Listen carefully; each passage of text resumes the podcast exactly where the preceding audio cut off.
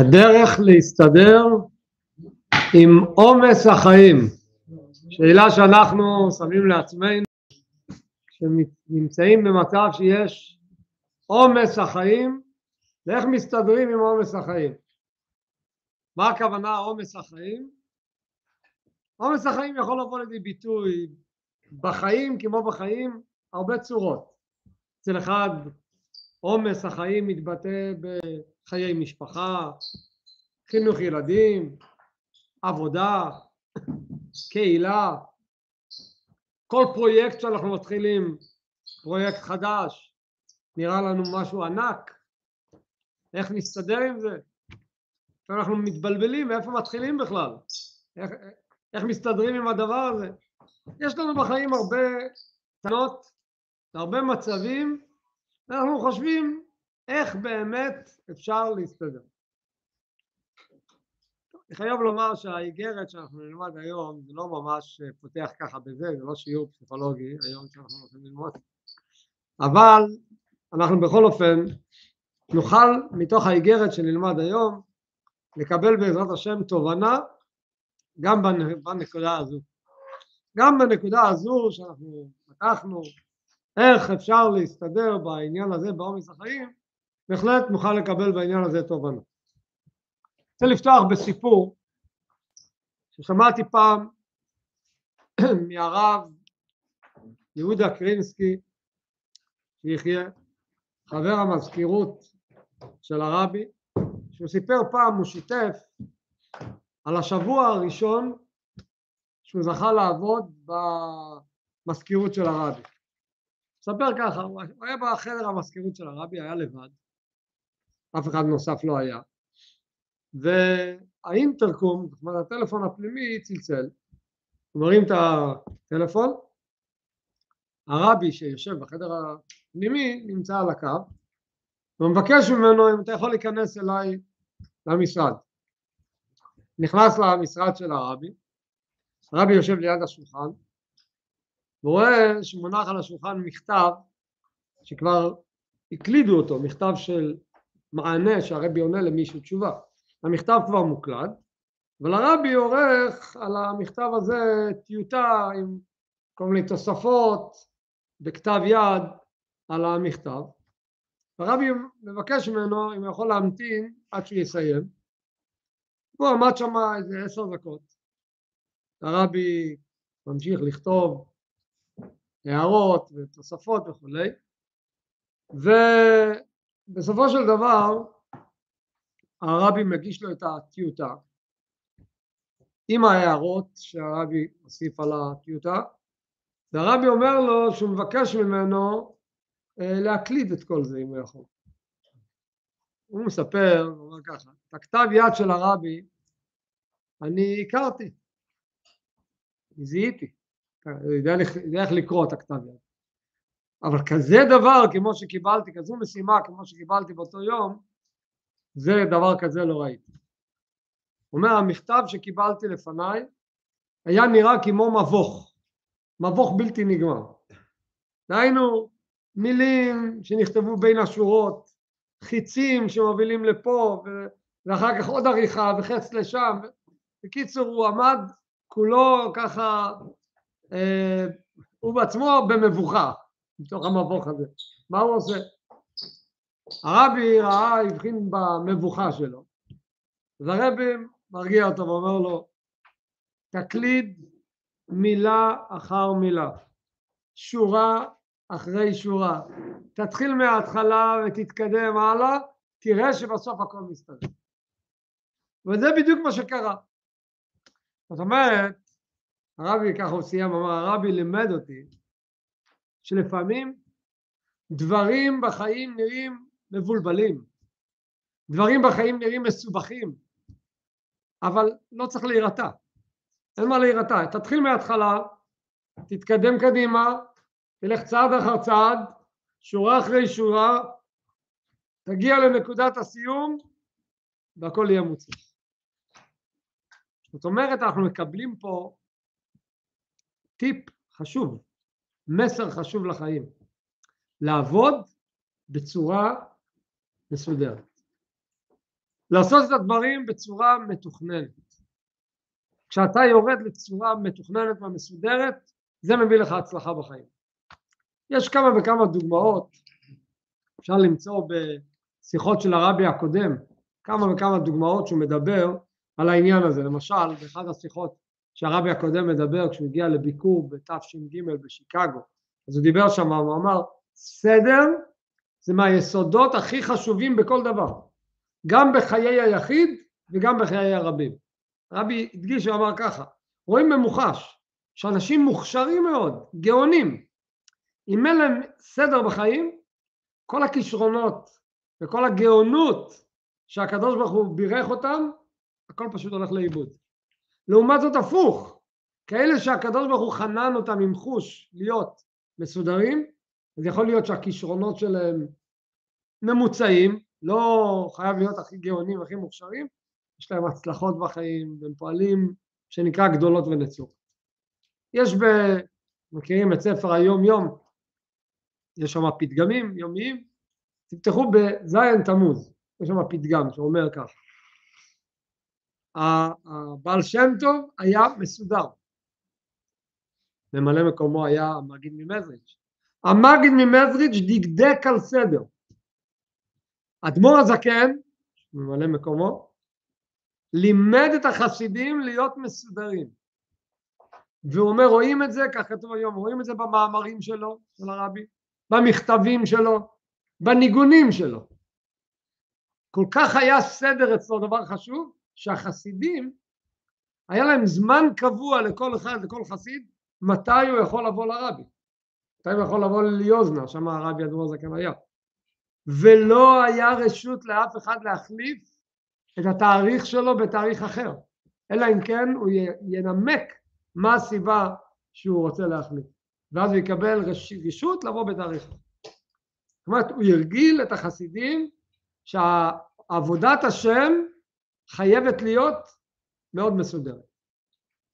עוד נקודה בעניין הזה חזקה, ידוע שהרבי השלישי, הרבי הצמח צדק, מקטנות ממש, הוא התחנך אצל סבא, אצל אדמו"ר הזקן. יש לזה סיפור שלם, איך שאימא שלו, דהיינו הבת של אדמו"ר הזקן, מסרה את הנפש כפשוטו, כדי להיות תחליף לאבא שלה. היא ידעה שיש איזושהי גזירה, היא העמידה בית דין, והבית דין פסק שהיא יכולה להיות תחליף לאבא, והיא כפשוטו הסתלקה מן העולם, ואדמו"ר הזקן אה, נשאר, החליפה. ואחד הדברים שהיא ביקשה מאבא, שהוא ידאג לחינוך של הילד שלה. הילד שלה בסוף, בסוף של דבר היה הרבי השלישי, אדמו"ר הצמח צדק. הרבי הצמח צדק סיפר פעם לבן שלו, הוא אמר לו ככה, סבא שלי, בגיל שלוש הוא הדריך אותי להיות מסודר. בגיל חמש, נכון, בגיל חמש הוא אמר לי, צריך להתייגע להיות מסודר יותר מאשר להתייגע להיות למדן. כי סדר זה אחד מהעיקרים של כל היסודות. אם תהיה מסודר, אז אתה גם תהיה למדן, אבל אם לא תהיה מסודר, גם הלמדנות לא באמת תחזיק מעמד. בכלל, כשאדם מתלהב בחיים מדרך חדשה, אדם חוזר בתשובה וגילה את היהדות. אדם שכבר חזר בתשובה או נולד דתי, ביום בהיר אחד הוא גילה את החסידות. או אדם שהוא כבר חסידי, ביום בהיר אחד הוא מגלה את ספר התניא. קורים בחיים כל מיני תחנות שפתאום אדם מגלה, וואו. כשאדם מגלה דבר חדש, מאוד מאוד מתלהב, מרוב התלהבות הוא רוצה לחטוף את הכל. כשרוצים לחטוף את הכל, אז לא חוטפים כלום. אז צריך להיות מאוד מסודר, דהיינו לקחת את כל ההתלהבות, להכניס את ההתלהבות לתוך מסגרות ברורות ומסודרות. ואם מכניסים את זה לתוך מסגרת אז יש הצלחה בחיים בצורה מסודרת אם נשתמש בשפה של מאמרי החסידות איך קוראים לדבר הזה? רצו ושוב דהיינו הרצו זה התנועה הזו של ההתלהבות וה... אבל שוב זה להיכנס לתוך מסגרת מסוימת יש בהחלט עכשיו צריך גם לדעת לא לקחת את הקיצוניות של הסדר ולדעת שיש לפעמים בחיים צריך להיות ופרצת פריצת המסדר, המסגרות. לפעמים צריך להיות מה שנקרא, מכירים את הביטוי החסידי, לכתחילה הריבר, שעל זה צריך שיעור שלם להסביר מה זה לכתחילה הריבר, אבל לכתחילה הפתגם של הרבי מהר"ש, שיהודי צריך לדלג מעל המכשולים, מעל העניינים, מה שנקרא במאמרים שלומדים בתקופה הזו בי' שבט, שטות הקדושה למעלה מטעם ודעת, ברור, יש מצבים שצריך לצאת מהסדר, אבל בשביל לצאת מהסדר צריך שיהיה סדר. כי אם אין לך סדר אף פעם אז אתה לא יוצא מהסדר כי לא התחלת. זאת אומרת צריך להיות בעיקרון סדר, כשיש לך סדר לפעמים צריך לצאת מהסדר. אבל הבסיס חייב להיות סדר. ובאיגרת שאנחנו נלמד, אנחנו נלמד על שני הצדדים. נלמד על הסדר, ונלמד שלפעמים צריך גם להיות הפריצה והיציאה מהסדר. ונלמד מתי זה הפעמים האלה. ושוב, כמו שאמרתי, כאן האיגרת תדבר על עניין מאוד מסוים, ומתוך זה אנחנו נבין את התובנה הנפלאה לנפש. הסדר, ולפעמים דווקא צריך להיות הבלתי סדר.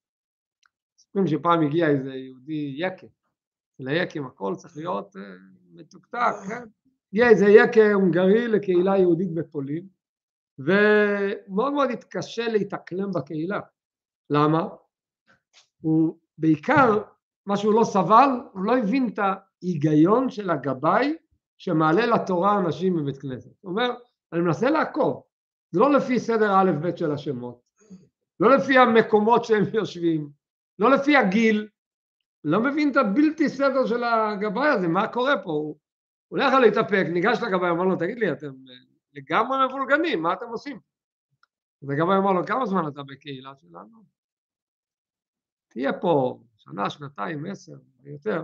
אתה תבין שלפלוני יש ירצייט, ולאלמוני יש יום הולדת, ולפלוני יש שמחה כזו, והכל מתוכנן והכל מסודר. אין כאן בלתי סדר, הכל בסדר. רק אתה לא יודע איך להסתכל על זה, נראה לך בלתי סדר. אנחנו צריכים בחיים שלנו לדעת איך לשלב את הסדר, ולפעמים גם צריך להיות הבלתי סדר. אוקיי, אחרי הפתיח הזה, אחרי ההקדמה, ניגש ללמוד את לשונו הזהב של בעל התניא, ונראה איך מתוך הדברים של, של התניא, איך נגיע לתובנה שאיתה פתחנו.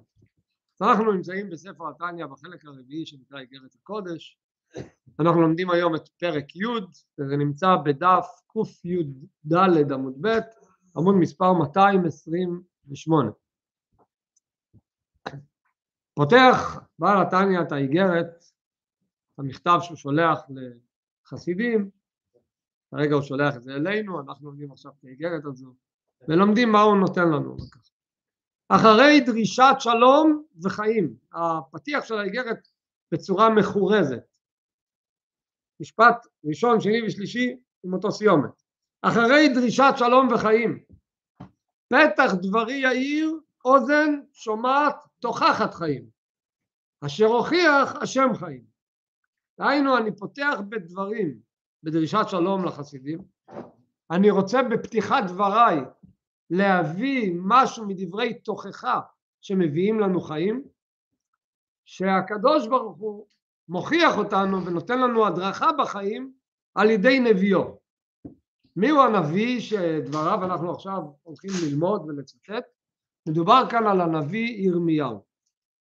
הנביא ירמיהו אנחנו מכירים, יש בתנ"ך ספר ירמיהו, שאנחנו יודעים זה הספר שבאים שם נבואות ירמיהו, אבל יש עוד, בתנ"ך עוד ספר שכתב הנביא ירמיהו, אמנם זה לא כתוב על שמו ירמיהו, אבל זה כתב אותו הנביא ירמיהו, וזה מגילת איכה שאנחנו אומרים בתשעה באב, מגילת איכה כתב הנביא ירמיהו.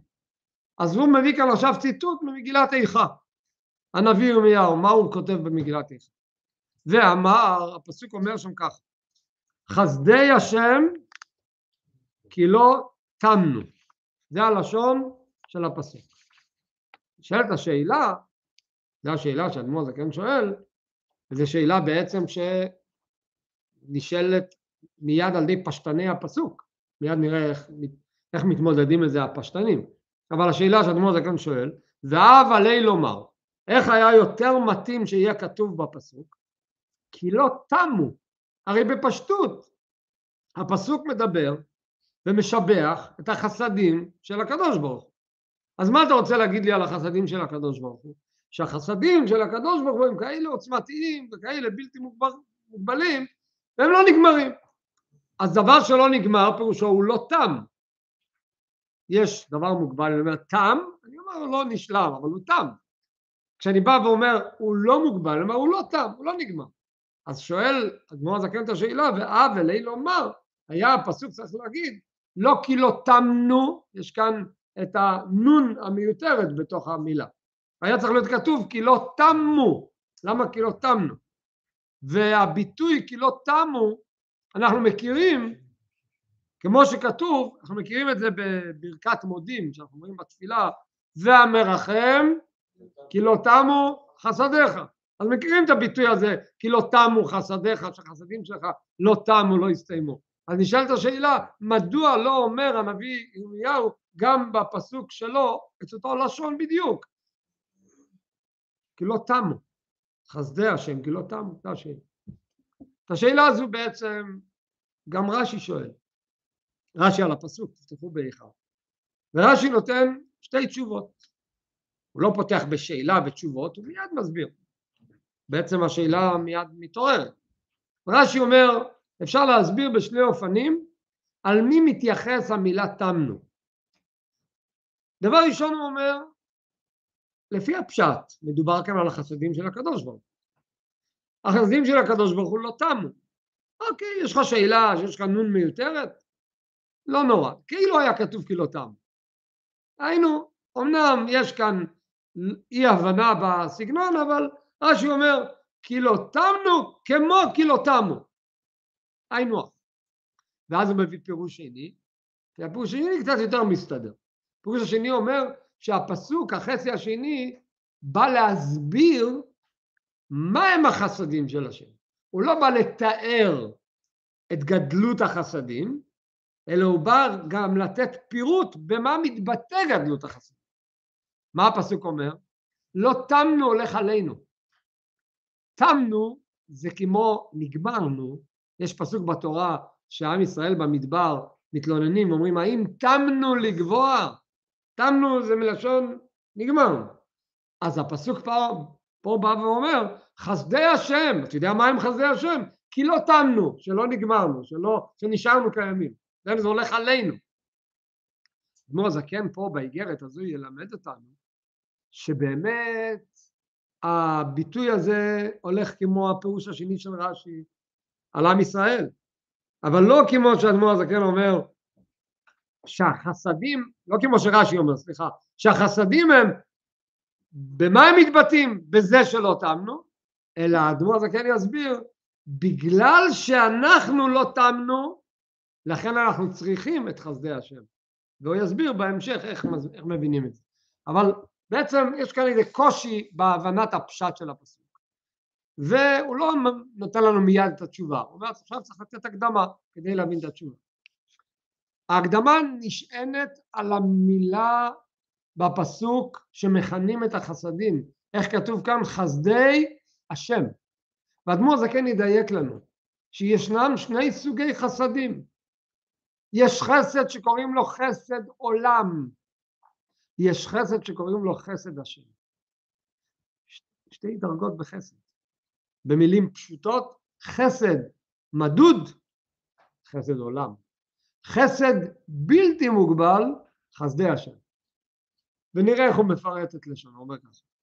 ויובן, כדי להבין את זה, על פי מה שכתוב בזוהר הקדוש. מה אומר הזוהר? אית חסד ואית חסד. הזוהר אומר לא בכל מקום שאתה רואה ופוגש את המילה חסד זה אותה משמעות. יש חסד ויש חסד.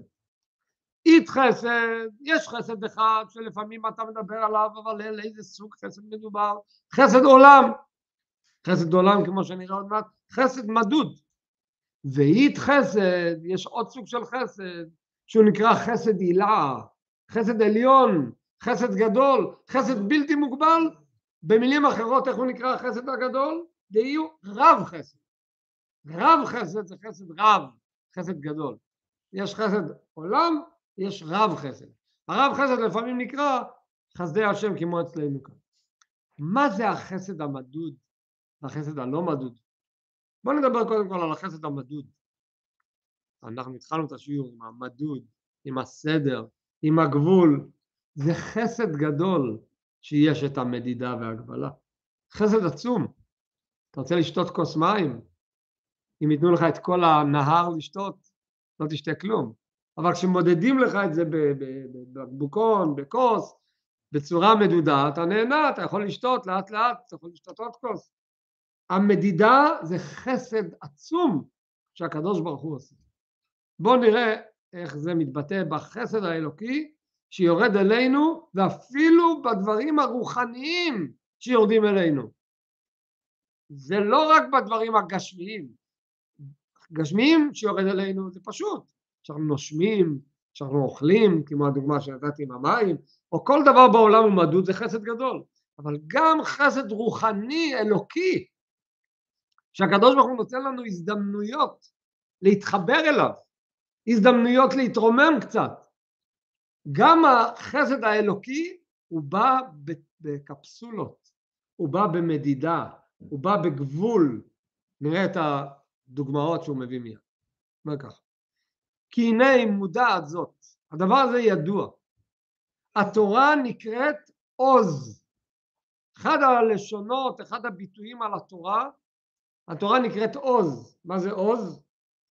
עוז זה עוצמה, עוז זה כוח, עוז זה גם גבורה, וגבורה, ידוע בסדר הספירות, יש חסד ויש גבורה. חסד מה זה אומר? השפעה, נתינה, רחבות, גבורה בספירות מה זה אומר? צמצום, מדידה, סדר, גבול, התורה נקראת עוז, התורה נקראת גבורה, התורה היא מסודרת. איפה רואים שהתורה נקראת עוז? אנחנו מכירים את הפסוק שאומר השם עוז לעמו איתי, והוא, שהוא לשון גבורה. המילה עוז משמעותה גבורה, כמו שכרגע הסברנו מה זה גבורה. איפה מוצאים בחז"ל שמכנים את הקדוש ברוך הוא כשהוא נותן לנו תורה בשם הזה גבורה, זאת אומרת יש ביטוי מפורסם, כמו שאמרו חז"ל, חז"ל אומרים תרי"ג מצוות נאמרו למשה מסיני, שרבנו קיבל תורה מסיני, קיבל תרי"ג מצוות, והלשון שם זה מפי הגבורה. יש שם בגמרא, זה כתוב עם, יש עוד כמה מילים באמצע, מה כתוב? אנוכי ולא יהיה לך, מפי הגבורה שמענו. אדמו"ר זקן מביא את זה ברצף.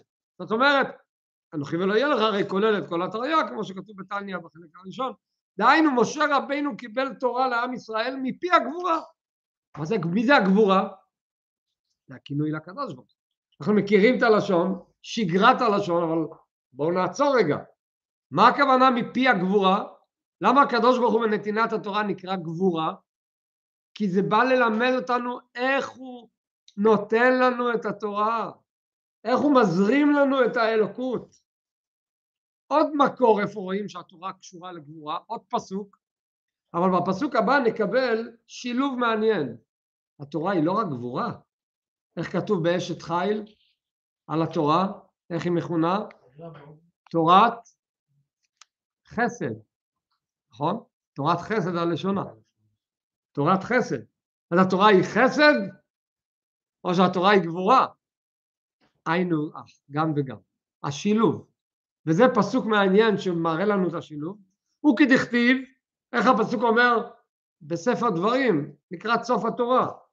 מה הפסוק אומר?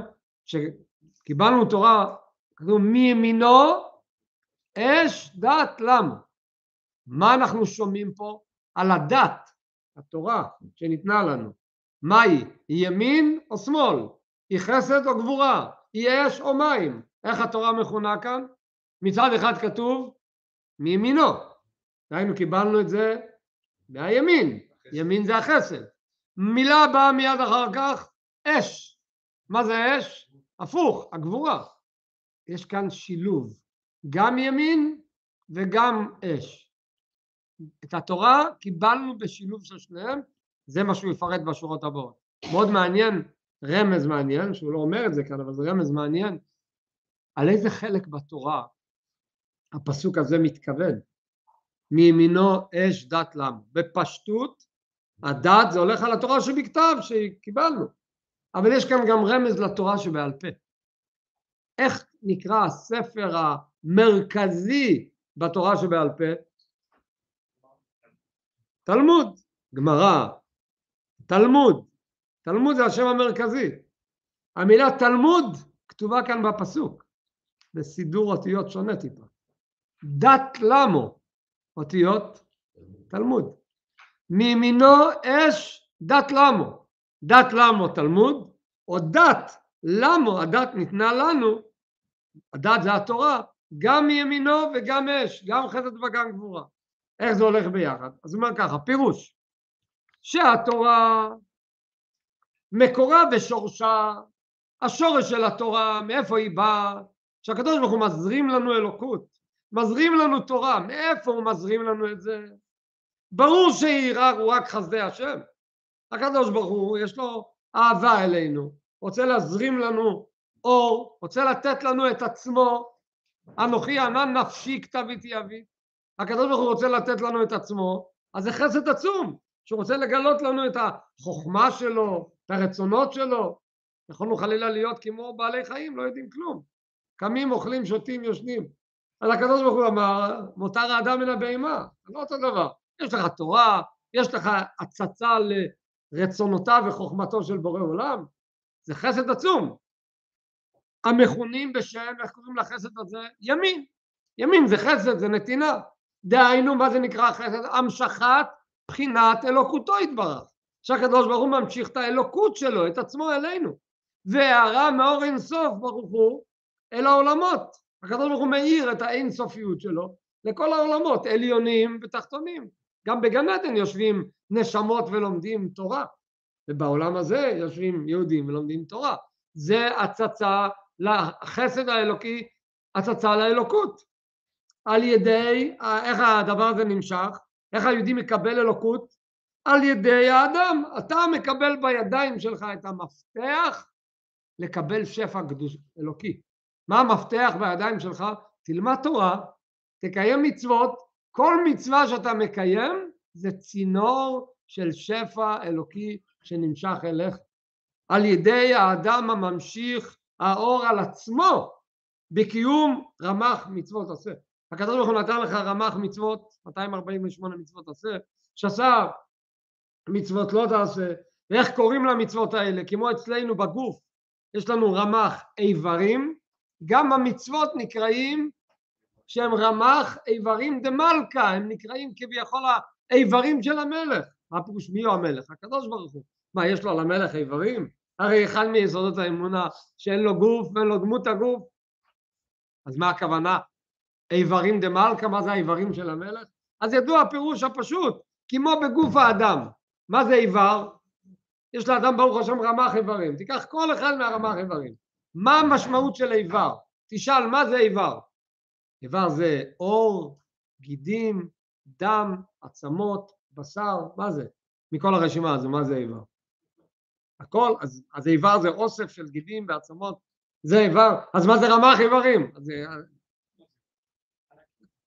מה התפקיד של איבר? האם לכל חלק בגוף אני אקרא איבר, או כל חלק שיש לו בשר, גידים, עצמות ועור, אני קורא לו איבר? איבר זה אחד מהכינויים שאנחנו מכנים חלק בגוף שיש לו יכולת לגלות כוח נפשי. יש לך בנפש כוחות מופשטים. כדי לגלות אותם, תנועה, כתיבה, דיבור, ראייה, שמיעה, יש כוחות עצומים, איך מגלים אותם פה? על ידי האיברים. איברים זה צינורות שבאמצעותם הנפש זורמת לגוף. כביכול אומר הקדוש ברוך הוא, גם אני רוצה לזרום אליכם. אני רוצה להתגלות אצלכם. איך אני אתגלה אצלכם? יש רמ"ח 248 צינורות. דרך הצינורות הללו אתם מושכים אותי, אתם מגלים אותי. אתה מניח תפילין, אתה מושך בחינה ודרגה כזו. שם ציצית, מושך דרגה כזו, עניין, מזוזה, וכן הלאה. לכן קוראים להם רמ"ח איברים. הם רמ"ח צינורות להמשיך אלוקות בעולם. פירוש הוא, זה מה שהוא אומר כאן במפורש, בלשון. רמ"ח כלים ולבושים להערה מאור אינסוף ברוך הוא המלובש בהם. יש אינסוף שמלובש במצוות, הם כלים שמכילים את האור ואתה מקיים את המצווה, אתה מושך עליך את האור. אז יש ליהודי הזדמנות לגלות אלוקות, והקדוש ברוך הוא נתן לך את ההזדמנות על ידי המצוות שאתה מקיים.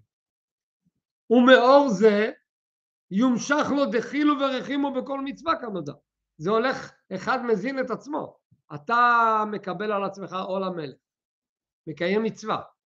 קיימת מצווה, זה מזרים בך אנרגיה של קדושה, ואז אתה מתרגש מהמצווה. מאיר לך אור במצווה. אתה רואה יהודי קיים מצווה, פתאום הוא, הוא מאיר, יש לו חיות אחרת. מה, מאיפה קיבלת את הסיפוק ואת האנרגיה, מאיפה קיבלת את זה? עשית פעולה טכנית פשוטה, אבל בשנייה אחת אתה פתאום מרגיש מרומם, אתה מרגיש כל אחד באופן שלו. ההרגשה הפנימית הזו, הרגש הזה של אהבת השם, יראת השם וכולי, כי האיר כאן אור לנשמה שלך. ומה לעשות, ברוך השם, הגוף שלך משדר שידור ישיר עם הנשמה, יש ביניהם תקשורת טובה, אז כשהנשמה שלך התמלאה באור, הגוף מגיב בהתאם, אז אתה מחייך, אתה שמח, אתה מרומם, אתה, אתה נוהג אחרת, כי המצווה מזרימה לך אור. אוקיי, אז זה המשכה גדולה, אז זה חסד. עכשיו הוא עוצר, לא, זה לא רק חסד, זה אש, זה גם גבורה. הקדוש ברוך הוא לא נתן לך לגלות את כל המרחב שלו, קח אותי, תתפוס אותי, תגלה אותי, ואם היה נותן לנו את האין סוף שלו, לא היינו.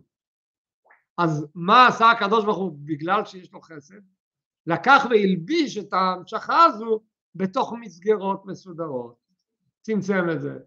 הצמצום, הסדר, זה מה שהקדוש ברוך הוא עשה לעצמו כשהוא רצה לתת את עצמו אלינו, וזה גם, כמו שפתחנו, נותן לנו תובנה איך אנחנו יכולים לסדר לעצמנו את כל המרחב המטלות שיש לנו בחיים, תכניס את זה בתוך סדר, כמו שהקדוש ברוך הוא עשה. הוא לימד אותך מה לעשות.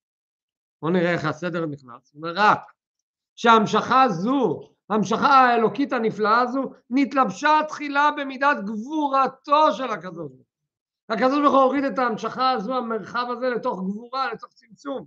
המכונה בשם אש. לגבורה קוראים אש. אש זה צמצום, כי זה הרי ההבדל בין אש ומים. אש, טבעו לכלות, לשרוף, האש עולה למעלה, האש בורח מהמרחב למטה. המים הפוך, הם יורדים למטה, נמשכים לכל מקום, מתפשטים בכל מקום. לכן מים זה סמל של התרחבות, התפשטות, בלי גבול, ואש הפוך זה קיבוץ, כמו בטבע, חום או קור, כן? אז אנחנו יודעים שהטבע של ה... פה בקור אנחנו רואים הפוך, שהקור אה, יש לו קיבוץ, כן? אבל הנקודה הזו של האש, שהיא מכלה, לוקח את הדבר, תיקח איזה חתיכת פלסטיק גדולה, תשרוף אותה באש, פתאום היא לאט לאט הופכת להיות אה, אה, מצומצמת כזו קטנה, היא לגמרי, ההתפשטות שלה נעלמת בעקבות האש. האש מצמצמת את הדבר. אז הקדוש ברוך הוא הוריד את השפע שלו לאש, שהיא מבחינת צמצום האור והחיות הנמשכות מהאור אינסוף ברוך. למה הוא צמצם? כדי שתוכל להתלבש במעשה המצוות. כדי שהמצוות הגשמיים שאנחנו מקיימים, יהיה להם אחיזה באין סוף. זה פלא פלאים. להוריד אין סוף בתוך צמצום, זה רק ביכולת של בורא עולם. אנחנו לא יכולים להכניס אין סוף בתוך צמצום, אבל הוא כן, היום, הקדוש ברוך הוא הראה לנו, יש היום בגשמיות, שנוכל להבין את המשל הזה, יש בגשמיות היום המון דוגמאות, מה שלפני 30, 40 שנה, בוודאי יותר, כדי uh, לאסוף uh, חומר, חומר פשוט uh, שמע, להחזיק מחשב שיכיל אה, מידע מסוים. אז אם היית צריך קצת יותר מדי מידע, אז מה היה הגודל של המחשב כדי לאגור את המידע הזה? לפעמים היה צריך להיות חדר שלם, איזה אולם ענק, כדי להחזיק את ה... אה, לאגור את כל המידע הזה. לאט לאט הלך הדבר והצטמצם, היום אתה יכול בתוך דבר שגודלו אולי סנטימטר על סנטימטר, להכיל מידע שפה היה צריך להיות בשביל זה חדר ענק, או יותר מזה. והקדוש ברוך הוא הראה לנו, נתן לנו המחשה שאפשר לקחת מרחב גדול ולצמצם אותו בלי לאבד שום פרט מהמרחב. זה לא שחתכתי וקיבלתי רק מיד... משהו קטן, קיבלת את כל המידע בצ'יפ אחד קטן. זה בעצם את הפטנט הזה הקדוש ברוך הוא עשה בעת שהוא נתן תורה. לקח את כל המרחב האין סוף שלו, כי גם פה בצ'יפצ'יק הקטן אתה בסוף מגלה במחשב, אומר לך עזר למקום, אתה צריך להביא את זה. גם זה בסופו של דבר מוגבל. אבל הקדוש ברוך הוא הכניס את כל הבלי גבול בתוך כל מצווה קטנה, בתוך עניין פשוט, כדי שתוכל להתלבש במעשה המצוות. שרובן ככולם, רוב, כמעט כל המצוות, הם בדברים חומריים. רובם ככולם של המצוות הם בדברים גשמיים, כציצית, ותפילין, וקורבנות, וצדקה, כל מצווה שאתה מקיים אתה צריך להחזיק משהו גשמי ביד. הקדוש ברוך הוא האינסופי הזה, אם צריך משהו גשמי, בוא נתחבר אליו ב- ב- בלב, ב- ב- ברגש המופשט, לא. אתה רוצה להתחבר אליו, יש לו קביעה מסודרת. תניח תפילין עם, עם הגבול של תפילין, עם הצבע המסוים, עם הגודל המסוים, עם הצורה המסוימת, ודווקא ככה. ואף מצוות שהן ברוחניות האדם, ואם ניקח מצוות שהן רוחניים, מה הכוונה מצוות רוחניים? כמו יראה ואהבה. יראת השם ואהבת השם זה מצווה נפשית, זה לא מצווה שעושים אותה עם חפץ גשמי. אף על פי כן הם מבחינת גבול ומידה, גם הם מוגבלים. ולא מבחינת אין סוף כלל. אם יהיה לך התרגשות של רגש קצת מעבר לכלים שלך, לא עלינו, אדם יכול אה, להשתתות, הוא יכול לאבד את דעתו, יכול גם לא עלינו אה, לאבד את נשמתו, אם יהיה לו איזו התרגשות אה, מדי גדולה. אתה חייב להוריד גם רגש, חייב להיות במינון של כלים. סיפרתי כמה, כמה פעמים, אבל אני נזכר מזה כל פעם מחדש, חוויה שחוויתי, מה זה נקרא, משהו שהוא מעל הכלים שלך, איך אתה... בית חב"ד היה שכן בכתובת הקודמת, פה בנהריה בגעתון 16, מי שזוכר, אז היה שם למטה חניה תת-קרקעית, קומת קרקע. אז היינו נכנסים מהאוטו למטה, חונה, זה חניה חשוכה, אבל שם זה חניה של הבניין. יום אחד אני יורד מהמשרד ונוסע הביתה, אני יורד למטה, אני מתקרב, בסוף החניה, בחושך שם, רוצה להיכנס לאוטו, אני מבחין מישהו יושב באוטו שלי. אני מנסה להתקרב, ובן אדם, בן אדם, הוא ראה שאני מתקרב, אז הוא יצא החוצה. האמת, אני ניסיתי אולי לצעוק, איבדתי את הכל, הייתי כזה עמום שלא יכולתי לעשות כלום, נהייתי פשוט משותק.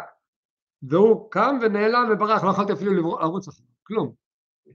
הרגשתי מה זה גילוי, איזושהי חוויה שקצת מעבר להפתעה, מעבר לכלים שלך, אתה פשוט נעלם, אתה לא יכול להגיב, כלום. זה מדובר במשהו גשמי, פשוט, חוויות שאולי אנשים חווים את זה, שהשם ישמור שלא נצטרך לעבור אותם. כאן הוא מדבר על משהו אלוקי, רוחני, אהבת השם, יראת השם מעבר לכלים, אין אדם יכול לסובלה בליבו ולהיות קיים בגופו אפילו רגע. כמאמר חז"ל זה קרה, זה לא סיפרו שאם יהיה, קרה בהיסטוריה. עם ישראל עמד במעמד הר סיני והקדוש ברוך הוא התגלה אליהם ואמרו, ושמעו אנוכי השם אלוקיך ומה קרה להם? פרחה נשמתם. למה פרחה נשמתם? לא יכלו להחזיק מעמד. הקדוש ברוך הוא היה צריך תחיית המתים, להכין אותם מחדש. ודיבר השני, עוד הפעם פרחה נשמתם, עוד פעם תחיית המתים, עוד פעם לקום מחדש. כמאמר חז"ל שבשעת מתן תורה, שהייתה התגלות אלוקותו יתברך, ואור אינסוף ברוך הוא בבחינת דיבור והתגלות, הקדוש ברוך הוא דיבר, התגלה אלינו, פרחה נשמתם. זאת אומרת, הקדוש ברוך הוא עושה איתנו חסד, שכל המצוות מדודות, מסודרות, מוגבלות. והנה, לפי שהמצוות ניתנו לנו על ידי התלבשות במידת גבורה וצמצום ההערה, בגלל שהקדוש ברוך הוא צמצם את האנרגיה, את האור, לכן רוב המצוות יש להם שיעור מצומצם. השיעור מצומצם לא מפסידים מזה שום דבר. אדרבה, זה עוזר לנו. יש איזה מכתב שהרבי פעם כתב לחסידים בארץ, הוא כתב להם, יכולים לפעול בארץ גדולות ונצורות. לשם כך הדבר דורש עבודה מסודרת ואז אין גבול להתפשטות האפשרית. היינו שתי הפכים. שיהיה עבודה מסודרת, האפשרויות הן בלתי מוגבלות. כשעובדים לא מסודר לא מגיעים לשום מקום. מביא עוד מכתב מעניין שהרבי הקודם כותב פעם לבחור, כותב לו אל יכביד על עצמו יותר מדי ואל לדרוש מעצמו משהו יותר מכוחותיו רק יסדר בסדר מסודר בלימודו בעבודה שבלב. הכוונה פשוטה כמשמעה כי העיקר הוא עבודה מסודרת ומתונה שהוא כלי לברכת השם. לקבל את האין סוף, לקבל את ברכת השם זה רק אם אתה בתוך מסגרת. מביא דוגמה, כמו למשל אורך הציצית, כמה אורך של החוטים של הציצית יש אורך מינימלי כדי שהציצית תהיה כשרה. כמה האורך? י"ב גודלין. כמה זה י"ב גודלין? ב... ב... זה יוצא בערך 24 סנטימטר. זה האורך של המינימום. זאת אומרת, הקדוש ברוך הוא אכפת לו אם היה לך חוט באורך 20 סנטימטר או 15 סנטימטר או 25 סנטימטר, זה מה שנוגע לו? כן, כן, הוא אומר, אני רוצה להמשיך לך, הציצית, יודע איזה אור יש בציצית? אני רוצה 24 סנטימטר. זאת אומרת, הוא הכניס את כל המרחב שלו בתוך איזה מדידה של כמה סנטימטרים. עוד דוגמה, תפילין, יש גודל מינימלי, צריך להיות אצבעיים על אצבעיים, ומרובעות דווקא, דווקא מרובעות, לא עגולות. הרבי מאיר שכל המדידות שהם מופיעים כאן זה מדידות של, של, של אורך, של כמות, ואיך נכנס פה פתאום המרובע. מרובע זה לא קשור לרשימת המספרים שמביאים כאן, זה כאילו משהו חריג. הרבי רוצה לומר שזה גם כמות. למה? כי ברגע שהזכרנו ציצית, יש הלכה בציצית, שאם לבגד יש כמה, כמה פינות צריך להיות בבגד מינימום כדי שהוא יחייב בציציות? בציצית ארבע, ארבע כנפות. ואם לבגד יש חמש או שש, אז הוא פטור מציצית או חייב בציצית? חייב. רק מטילים את הציצית בארבע כנפות המרוחקות. אם לבגד יש שלוש או שתיים, אז זה פטור מציצית. אבל אם יש לו ארבע, חמש או שש, לא משנה, מארבע והלאה, גם אם יש יותר, זה חייב בציצית. בתפילין צריך להיות מרובע, זאת אומרת מרובע ארבע פינות, ואם יהיה חמש או שש או שבע, פסול. אז זאת אומרת, זה, זה גם משהו, כמה פינות צריך להיות בתפילין? ארבע דווקא, לא כמו בציצית, שלא אכפת לי שיהיה יותר מארבע. אז זה בעצם מה שהוא מדגיש, שהן מרובעות דווקא. והלולב, ד' טפחים. הלולב צריך להיות קצת יותר ארוך מהערבה וההדס, כדי שהוא יהיה יותר גבוה, יותר בולט, הרי מברכים את הברכה על נטילת לולב, אז הם צריכים להיות שלושה טפחים, הוא צריך להיות ארבע טפחים. והסוכה, מינימום של סוכה, כמה הגודל שלה? זין טפחים. כמובן היא יכולה להיות גדולה במרחב כמה שאתה רוצה, אבל המינימום, אם אתה עושה סוכה מינימלית, לפחות שבע טפחים. שופר, כמה הגודל של שופר בראש השנה? לפחות טפח. כתוב טפח זה כמו הגודל של היד, כתוב את הסיבה הפשוטה שאם תהיה לך שופר יותר קטן אז זה ייראה כאילו אתה תוקע מהיד. אז צריך שלפחות תהיה לו אה, בליטה שיראו שזה בא מהשופר ולא מהיד שלך אז מינימום טפח. מקווה מ"ם שיער כמה זה מ"ם שיער יש בזה דעות שונות. נע בין אה, 332 ליטר בערך עד מגיע ל-900 ליטר תלוי בדעות השונות. זה המינימום של מי גשם שצריך להיות במקווה כדי שהמקווה יהיה כשר. וכן בקורבנות, אתה מביא קורבן לבית המקדש, יש להם שיעור מצומצם לזמן, יש בכל קורבן בגיל, איזה גיל צריך להיות הקורבן, ובתורה מפורט, לפעמים צריך להביא כבש, לפעמים צריך להביא איל, לפעמים צריך להביא פר, אז לכל אחד מהם צריך להיות גיל, כבשים בני שנה, ואילים בני שתיים, בפרים יש כמה דעות שמה וכולי, זאת אומרת צריך להיות מדידה והגבלה בכל מצווה, וכן בצדקה, וכן במעשה הצדקה, גם במצוות צדקה. גם פה יש מדידה, וגמילות חסדים בממונו, אדם שעושה גמילות חסד בכסף שלו, ומה הדגש בממונו? כי כתוב שאם אדם עושה גמילות חסד בגופו, עוזר פיזית, בגופו אין גבול. אין מדידה כמה אני צריך לעזור, תעזור, אל תעצור. אבל אם זה בממונו, אז זה גבול, כמה? בדיוק. אף שהוא מהעמודים שהעולם עומד עליהם. צדקה זה אחד מהעמודים הכי חשובים. העומד, העולם עומד, יש הרי שלושה, העולם עומד על שלושה, שלושה דברים העולם עומד. אחד מהם זה גמילות חסדים. אז למרות שזה דבר שהעולם עומד עליו, וכדכתיב עולם חסד ייבנה, כל העולם עומד על חסד, יש כמה משמעויות למשפט הזה, אבל כאן המשמעות הוא שהדבר שנותן לעולם להיות בנוי זה חסד, אפילו אחי, למרות שזה כזה דבר חשוב, יש לה שיעור קצוב, יש מדידה, אתה לא יכול להשתולל בצדקה, לתת בלי חשבון, כתוב חומש למצווה מן המובחר, אתה רוצה להיות מה שנקרא מהדר, אז תיתן חומש, כמה זה חומש?